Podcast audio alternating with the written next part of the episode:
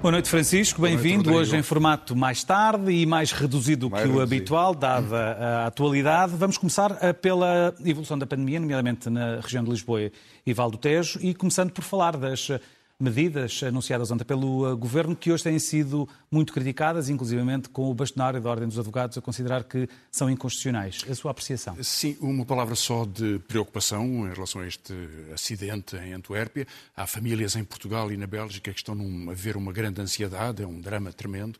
E, portanto, é a notícia de hoje à noite e queria deixar uma palavra de, de, de, enfim, de simpatia por, por, por Esperemos que a clarificação aconteça muito rapidamente. Esperemos que sim. Um,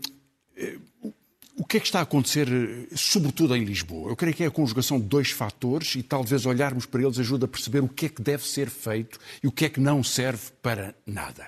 Há a abertura das fronteiras, porque, eh, que é talvez o que possa explicar, ou pelos turistas ingleses ou por outras vias também, que se começa a disseminar com tanta rapidez a variante Delta eh, em Portugal.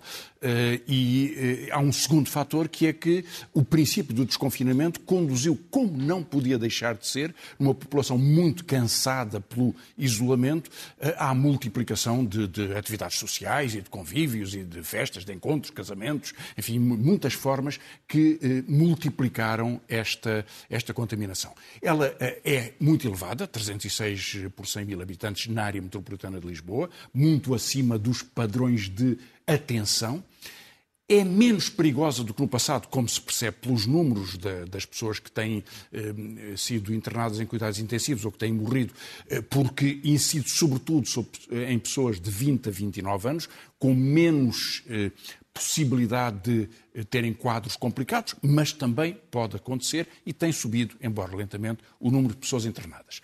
Nesta complicação, o Governo quis eh, dar um sinal de alerta, compreende-se, mas escolheu uma medida de emergência que foi impedir as entradas e saídas da área metropolitana de Lisboa. Isto suscita dois problemas. Bom, eu não sou, não sou jurista, eh, creio que, eh, no entanto, por, por, todas as discussões que fui, que fui acompanhando, que a possibilidade de, no estado de calamidade, haver medidas de emergência localizadas e por um período curto, existe pensar como parece pensar o Primeiro-Ministro, que foi o autor da Lei da Proteção Civil, que isso pode estender ao longo do tempo ou constituir, por simples acumulação de resoluções do Conselho de Ministros, restrições a liberdades fundamentais, isso não pode ocorrer. Não pode ocorrer. A lei portuguesa, aliás, só permite para isso o estado de emergência, porque é o Parlamento que o decide. Pode-se dizer que a lei é rígida desse ponto de vista, mas é a lei que tem que ser cumprida.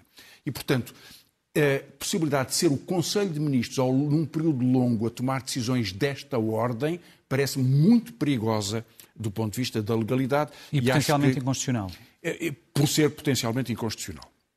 Agora, é necessário tomar medidas e o grande problema, aliás, desta medida é que ela é ineficaz. Porque, repare, é, é, há quase 3 milhões de pessoas na área metropolitana de Lisboa. Eh, não podem sair para o sul de Setúbal, mas podem se encontrar eh, na costa da Caparica ou, ou num restaurante. Enfim, a vida não muda dentro desta gigantesca bolha que é onde se fazem as contaminações. Bolha de onde se pode entrar e sair por transportes públicos também. Por exemplo, se pois, uma pessoa estiver no Porto uh, e quiser apanhar um voo para Lisboa, pode. Um autocarro, a mesma já, coisa. Já me apercebi disso, sim. Em todo caso, seria sempre... Bom, aqui vale mais o sinal. O problema é que o sinal não é uma medida, não é uma solução. Qual é a solução? Parece não haver outra, a não ser testar cada vez mais e, sobretudo, vacinar muito depressa. Ou seja, aí é preciso tomar medidas de emergência. Isso, e acho que o Presidente da Câmara do Porto desta vez não vai refilar, porque se percebe que se em Lisboa for por aumento da incidência da vacinação contida esta contaminação, todo o resto do país vai beneficiar, porque o problema está, sobretudo aqui, em alguns outros conselhos. O que é que se pode fazer? Em 15 dias, no país, pode-se vacinar em velocidade de cruzeiro um milhão e meio de pessoas talvez se possa vacinar muito mais. Hoje falei com autoridades da, da, da Câmara de Lisboa eh, sobre o ponto da situação sobre centros de vacinação e, houve, e, há centros de vacinação que têm cumprido intensamente porque têm, têm podido responder e há outros que estão subutilizados. Alguns com um terço menos de utilização da sua capacidade. Portanto, é preciso utilizá-los mais intensamente. É preciso, se necessário, abri-los 24 horas, ou ter alguns abertos 24 horas, muitos abertos até à meia-noite. Era possível começar a vacinação de pessoas com mais de 20 anos ou com 30 anos, quer dizer, puxar um grande fluxo de pessoas, porque só vacinando intensamente nas próximas duas semanas é que se pode responder a este perigo de escalar pelo país inteiro este aumento de contaminações. Ainda em Lisboa houve hoje o anúncio da auditoria eh, ordenada há uma semana pelo Presidente da Câmara, que hoje apresentou os resultados e que veio a terreiro anunciar que propunha a demissão, a exoneração do responsável pela proteção de dados. Ficou satisfeito com as justificações e por esta um, questão um, apresentada por Fernando Dino? Bem, eu acho que foi muito importante fazer-se uma auditoria muito depressa. Eu já tinha dito aqui a semana passada, nem sequer compreendo porque é que quando a Câmara se apercebeu em abril da queixa dos ativistas russos e, portanto, que havia um potencial problema de eh, entrega ilegal de dados e, portanto, terá interrompido nesse momento essa prática comum que eh, se fazia há vários anos, porque é que não fez imediatamente uma auditoria? Agora, que o tenha feito neste prazo rápido, acho importante.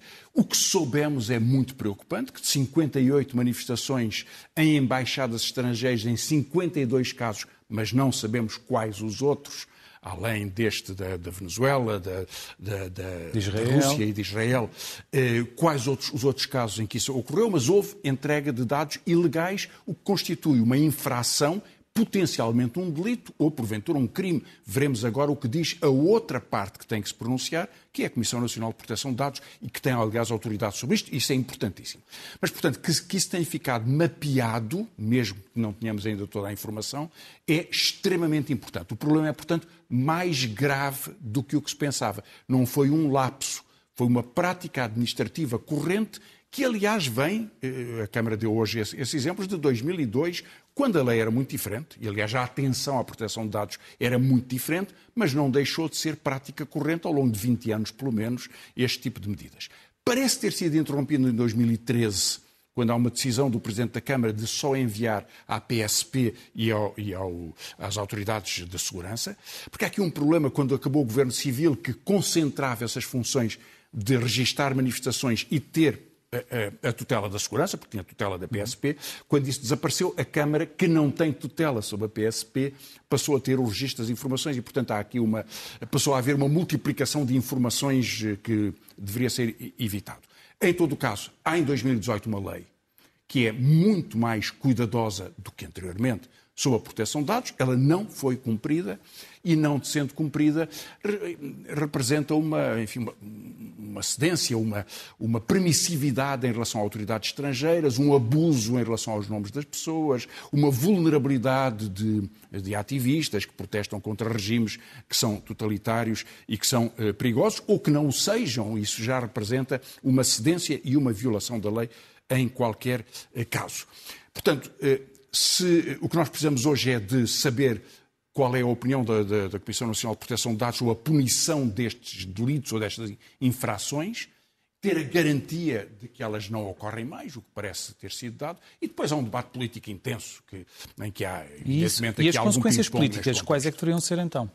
Agora que há estes dados anunciados pelo próprio Presidente da Câmara. Eu acho, eu acho que o que é decisivo é que nós tenhamos a certeza de que é punido o delito que tenha sido que tenha sido que tenha ocorrido neste contexto e que tenhamos a certeza que não pode haver nenhuma condição em que nesta Câmara ou em qualquer outra eh, existe qualquer cedência de dados que seja, que seja ilegal. Sem responsabilidade portanto, política, portanto? Acho que há sempre uma responsabilidade política, que aliás o Presidente da Câmara... Não assumida, hoje... quero dizer.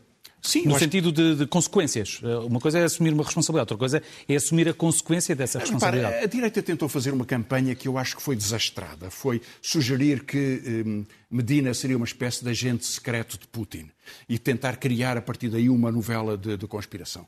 Isso é exagerado, não tem grande sentido, é talvez até no, no limite bastante, bastante ridículo. A Câmara procedeu sempre mal procedeu sistematicamente mal e não teve mecanismos que lhe permitissem, que o obrigavam, aliás, a verificar essas práticas e a corrigi-las. Que o faça agora é decisivo. Há, evidentemente, uma avaliação política fundamental, que é eh, a das eleições, daqui a, daqui a nada. Mudemos de tema. Aprovação condicional do Plano de Recuperação e Resiliência, condições indefinidas e o contexto em que uh, isto acontece. Sim, o contexto tem alguma evolução, porque é mais otimista agora a fazer fé nas projeções do Banco de Portugal, que eh, sugeriu que talvez em 2021 haja uma pequena recuperação, um pouco melhor, não chegando ainda a compensar a queda que ocorreu no ano passado e, aliás, no princípio deste ano com, com, com o, fecho, o, fecho, da economia. E, portanto, que eh, antecipa que será preciso esperar até meado de 2022 para voltarmos a 2019. É mau, é mesmo muito mau, mas até se antecipou que pudesse ser pior. Claro que isto depende de muitos fatores, estabilidade financeira, a política do Banco Central na sustentação dos juros das, das, dívidas soberanas dos países, expansão das economias, não haver conflitos importantes, haver a possibilidade de retoma das exportações, incógnitas sobre o turismo que não vai recuperar significativamente, muitas incógnitas, mas um quadro um pouco menos eh, assustador, em todo caso pesado. Problemas que isso coloca, por exemplo, as moratórias porque nós temos 31 mil milhões de euros, cerca de 30% do crédito total concedido em Portugal, que está sob a alçada das moratórias que protegeu famílias, dois, quase dois terços deste valor, e empresas, o, o, outro terço. Isto pesou muito para a vida das famílias e pesa decisivamente para muitas pequenas empresas.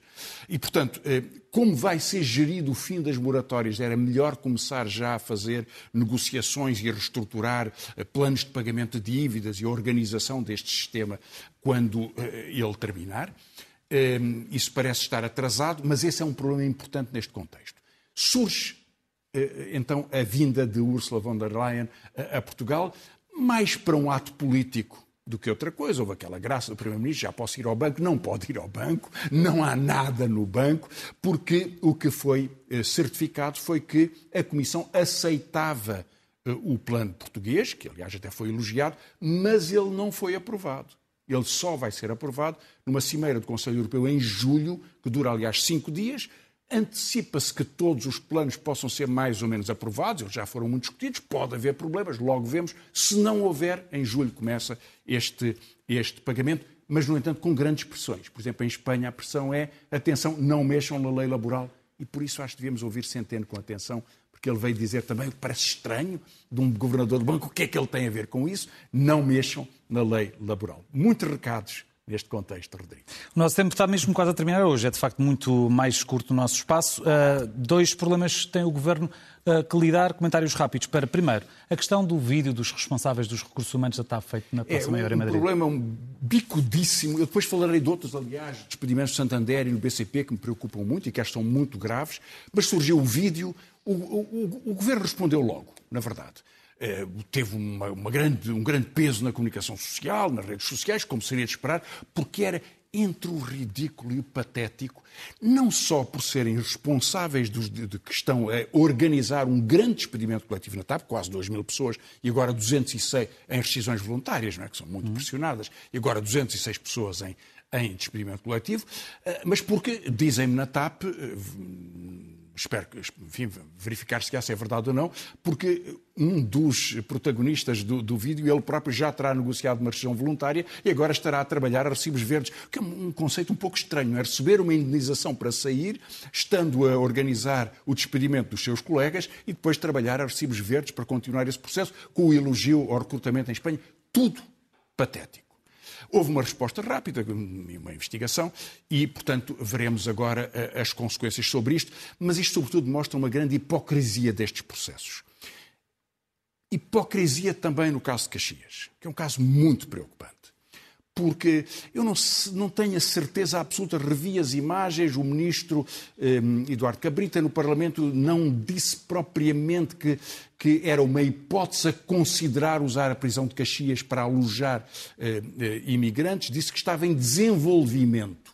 Em todo caso, foi interpretado como, e ele não disse que estava já assinado, coisa que teria a obrigação de dizer, porque o facto é que, antes dele ter ido ao Parlamento, já estava concretizado este processo. Ele é inaceitável. Não se pode colocar numa prisão, mesmo que refrescada e pintada, pessoas que não cometeram nenhum crime e que estão a ser, cujos, os processos administrativos estão a ser tratados porque tentaram emigrar para Portugal. Um governo que pensa que pode confundir as duas coisas é um governo que devia olhar com cuidado para os seus conceitos de segurança e de eh, lei. Para terminar, e esta semana não temos tempo para livros, uh, temos um momento zen com meia dúzia de dias. Meia dúzia de dias, bom, o dia de Santo António, a noite de Santo António, eh, um partido que há um ano atrás nos dizia que o facto do PCP fazer uma festa do Avante, cujas regras foram unanimemente consideradas cumpridas, regras sanitárias, muito cuidado, era um país, dois sistemas, que havia impunidade global, que havia uma casta a que tudo é permitido. Eu adoro esta frase. Havia uma casta que tudo é permitido e são aqueles malvados daqueles, eh, daquela gente que faz aquela festa. E depois eh, veio dar um exemplo ao país. Despeço-me já de si, vamos ver esse momento zero. Boa noite, Boa noite bom fim de semana, Francisco. É desigualdade pura e dura. São regras para os portugueses normais de um lado e outras regras privilegiadas para quem pode ou tem influência sobre o governo.